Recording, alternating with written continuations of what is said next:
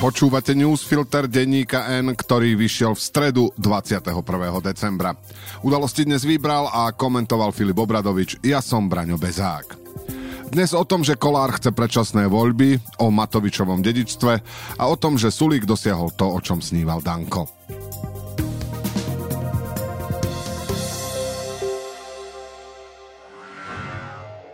Poznáte už edíciu Hyundai Play? Skvelá výbava a atraktívny dizajn na vás čakajú už len do konca roka za polovičnú cenu, teraz aj s automatickou prevodovkou.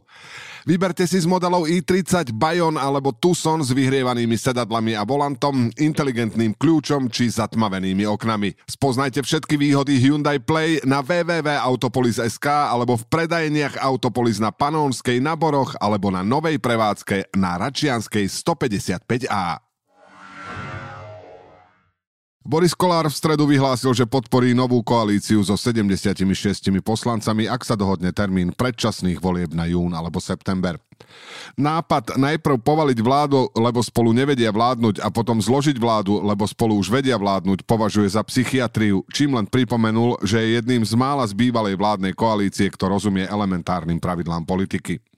Ak Boris Kolár svoje slovo dodrží, predčasným voľbám sa nevyhneme. Bez sme rodina sa žiadna nová väčšina v parlamente nezrodí. Postoj predsedu parlamentu sa od momentu pádu vlády v čase vyvíjal od úplného odmietania skladania novej väčšiny a jasného presadzovania predčasných volieb vo štvrtok a piatok, cez pripustenie novej väčšiny a pokračovanie vo vládnutí, až po kompromisné riešenie nová väčšina výmenou za predčasné voľby.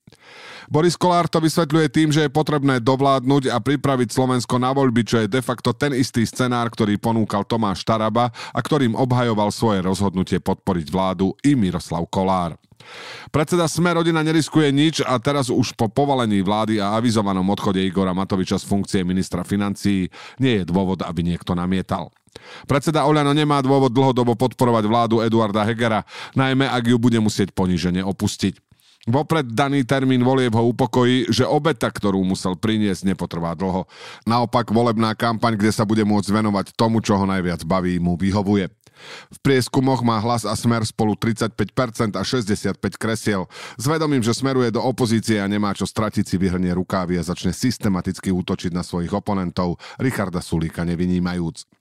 Hoci predseda SAS podal návrh na vyslovenie nedôvery vláde, jeho poslanci zaň do nohy zahlasovali a spôsobili tým pád vlády, predčasné voľby odmietal. Je možné, že Richard Sulík naozaj veril tomu, že sa dá pokračovať bez Matoviča po tom cirkuse, ako by sa nechumelilo, ale isté je, že mu vyhovuje, ak o vývoji nerozhoduje on. Keď prichádza Boris Kolár s podmienkou, že podporí novú väčšinu výmenou za predčasné voľby, môže svojim voličom, ktorých je čoraz menej hovoriť, pozrite, vďaka mne je rozpočet. Matovič aspoň posledné mesiace nie je minister financií a áno, predčasné voľby sme nechceli, ale čo sa dá robiť, sme v menšine. Či na to budú ešte ľudia počúvať, nie je jasné. Dohoda o štátnom rozpočte je dobrou prípravou na novú väčšinu. V momente, ako bolo jasné, že sa blížia rokovanie do finále, bývalá koalícia od útorka veľkou väčšinou v parlamente hlasovala za úpravy zákonov.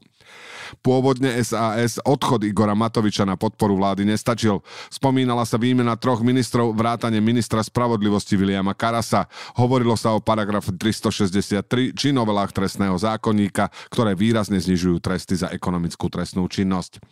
Ani SAS však nemá veľký manevrovací priestor. Sú to oni, ktorí by chceli čo najviac oddialiť voľby. Ak budú špekulovať, Kolár sa dohodne s Matovičom na júni a je vymalované. O hlas a smer sa báť netreba, tí podporia čokoľvek, čo im umožní vrátiť sa čo najskôr k moci. Dohoda medzi SAS a Eduardom Hegerom o štátnom rozpočte prišla rýchlo, len 5 dní potom, čo parlament vyslovil premiérovi nedôveru. Richard Sulík, Boris Kolár aj Eduard Heger na novej dohode získajú. Platí to aj o Igorovi Matovičovi, ktorý na prvý pohľad prehral. SAS podporí rozpočet s mohutným 8% deficitom, čo bola jedna z troch hlavných výhrad, prečo tak nechceli urobiť skôr. Po páde vlády však dokázala pretlačiť opatrenia, s ktorými sa Richard Sulík bude môcť chváliť. Výdavkové limity s odkladom 10% na DPH na gastro a športoviská natrvalo, zrušenie koncesionárskych poplatkov pre RTVS či presun 820 miliónov z rezervy ministra financí priamo do zdravotníctva. Pri každom jednom opatrení bude môcť predseda SAS hovoriť, že nebyť jeho tvrdohlavosti k týmto zmenám by nedošlo. Voľby sa blížia. Sulík rád pripomenie, že vďaka nemu ste si mohli zrušiť platobný príkaz na koncesie pre RTVS, že nie Boris Kolár, ale bol to napokon on, kto presadil nižšiu DPH pre biznis zasiahnutý pandémiou. Cena, ktorú za to platí, je vysoká. Totálny chaos únava spoločnosti a výrazný prepad preferencií SAS až na hranicu zvoliteľnosti. Predseda Smerodina nemá vôbec žiadny problém. Výdavkové limity v rozpočte, proti ktorým Smerodina brojila, sa ho nedotknú, pretože najskôr začnú platiť v roku 2024. Zrušené koncesie ho neurazia, rád sa s nimi pochváli a dohodu, že RTVS bude platená priamo z rozpočtu ako zručný remeselník moci privíta. A čo sa týka nižšej DPH, tam musí byť vysmiatý ako politik, ktorý to dlhodobo presadzoval aj ako majiteľ lyžiarského strediska. Eduard Heger dúfa, že dohodou o rozpočte upokojí situáciu. Po fiasku a hambe s povalením vlády je v jeho výlučnom záujme, aby bol štátny rozpočet do konca týždňa v parlamente schválený. Žiadny iný predseda vlády za posledných 23 rokov nedovolil, aby sa o rozpočte hlasovalo dva dní pred Vianocami, nehovoriac o tom, že pred pár dňami bol na stole scenár, že parlament hlasovanie o štátnom rozpočte odloží na január a začneme rok s rozpočtovým provizóriom. Súčasťou dohody je, že Igor Matovič ponížene odíde z funkcie ministra financií, ale ak ide čisto len o schválenie rozpočtu, nemôže sa stiažovať.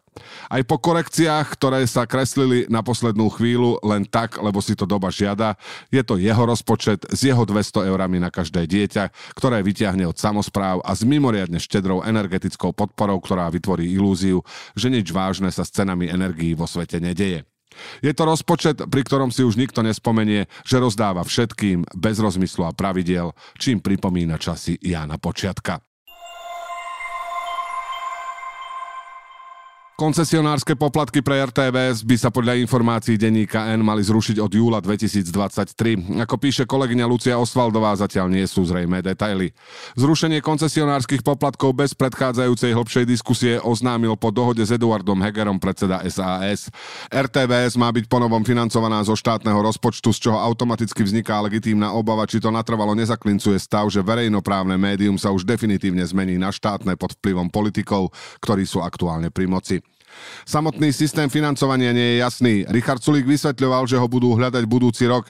Jeho predstava je, že sa do zákona napíše automat, podľa ktorého RTVS každý rok dostane konkrétne percento HDP.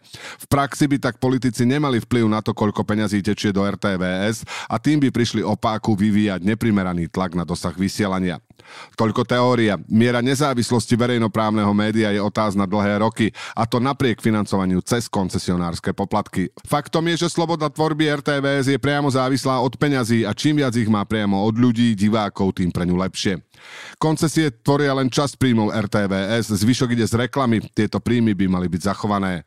Napríklad v rozpočte na rok 2023 RTVS počítala s tým, že cez koncesie vyzbierajú 74,4 milióna eur.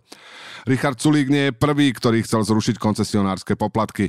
Predseda Senasa Andrej Danko v čase tretej Ficovej vlády a neskôr prvej Pelegrini ho chcel najskôr rušiť poplatky pre seniorov s cieľom postupne ich zrušiť úplne. Hoci sa mu to nepodarilo, rovnako ako Sulík, aj on hovoril o financovaní zo štátneho rozpočtu. Pri Sulíkovi ide zjavne o filozofickú otázku, keďže koncesie sú pre neho len daňou navyše.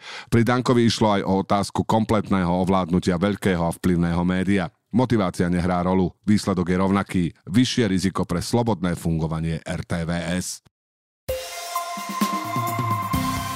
A teraz ešte správy jednou vetou. Voľby do parlamentu by v decembri vyhral hlas so ziskom 19% hlasov. Nasledovali by Smer 16,6% a Progresívne Slovensko 12,8%. Vyplýva to z prieskumu agentúry Focus pre TV Markíza. Policajný vyšetrovateľ nezistil, že by na vojenskom cintoríne Vladomírovej došlo k trestnému činu hanobenia miesta posledného odpočinku. Prípad navrhol uzavrieť iba ako priestupok. Líder strany Dobrá voľba a umiernený Tomáš Drucker uvoľnil funkciu predsedu strany. Predsedníctvo mimo parlamentnej strany si zvolilo za nového podpredsedu Radoslava Baťa. Výberová komisia odporúčila na predsedu protimonopolného úrada Juraja Beňu, ktorý pracuje pre Orange. Návrh ešte bude potrebné predložiť vláde. Predsedu úradu vymenuje prezidentka. Nemocnice sa môžu uchádzať o menšie projekty z plánu obnovy za celkovo 53 miliónov eur. Výzvu spustilo ministerstvo zdravotníctva. Peniaze sa dajú využiť na nové stavby či rekonštrukcie, ale aj technické vybavenie. Hormonálnu antikoncepciu užíva na Slovensku čoraz menej žien, kým v roku 2007 ich bolo 328 tisíc, v Lani už len 122 tisíc. Na preventívne prehliadky chodí menej ako polovica žien evidovaných v ginekologických ambulanciách. Ministerstvo hospodárstva vyplatilo asi 7400 podnikom dotácie na energie vo výške 64,5 milióna eur. Ide o kompenzácie účtov za plyn a elektrínu za august a september, kedy boli ceny najvyššie. Poznáte už edíciu Hyundai Play? Skvelá výbava a atraktívny dizajn na vás čakajú už len do konca roka za polovičnú cenu, teraz aj s automatickou prevodovkou.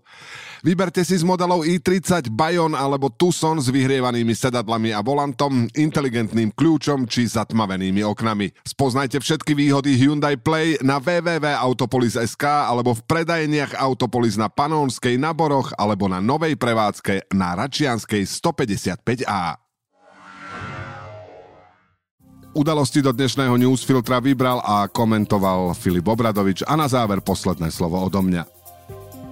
Demisiu, ktorú minister financí podal a stiahol, lebo by bola poklonou pred mafiou. Teraz minister financí podať chce, lebo sa vianočným zázrakom premenila na poklonu pred potrebami ľudí. Lenže minister financí ju podať nemôže, lebo pred 11 rokmi parlament v skrátenom konaní za dve hodiny zmenil ústavu, takže sa asi použije náš obľúbený ústavný princíp non curat amplius, nám už je to všetko jedno a Matovič odíde z vlády spôsobom, ktorý bude podľa odborníkov ústavný podobne, ako bol Ivermectin účinný. Nešťastné a neveselé. Do počutia zajtra.